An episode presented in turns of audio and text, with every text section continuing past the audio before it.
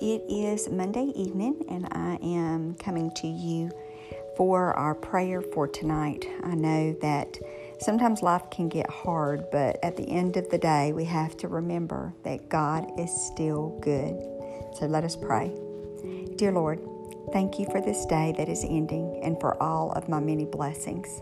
Lord, I thank you that even when life is hard, that you are good. Lord, I ask that you be with all of my friends and my family. Lord, with every person that is within the sound of my voice. Lord, I ask that you would please meet their needs and draw them close to you. Lord, thank you for knowing our needs even before we ask them. And Lord, we thank you that you love to hear us pray to you. Lord, I thank you for your promise to provide. I thank you for the work that you are doing in me and for all you are going to continue to do. Lord, please watch over us as we sleep. Lord, may we find um, refreshing and restful sleep and get that rest that we need, Lord, from all the trials of the day. Lord, with a thankful heart, I just ask all of these things in your precious, precious name. Amen.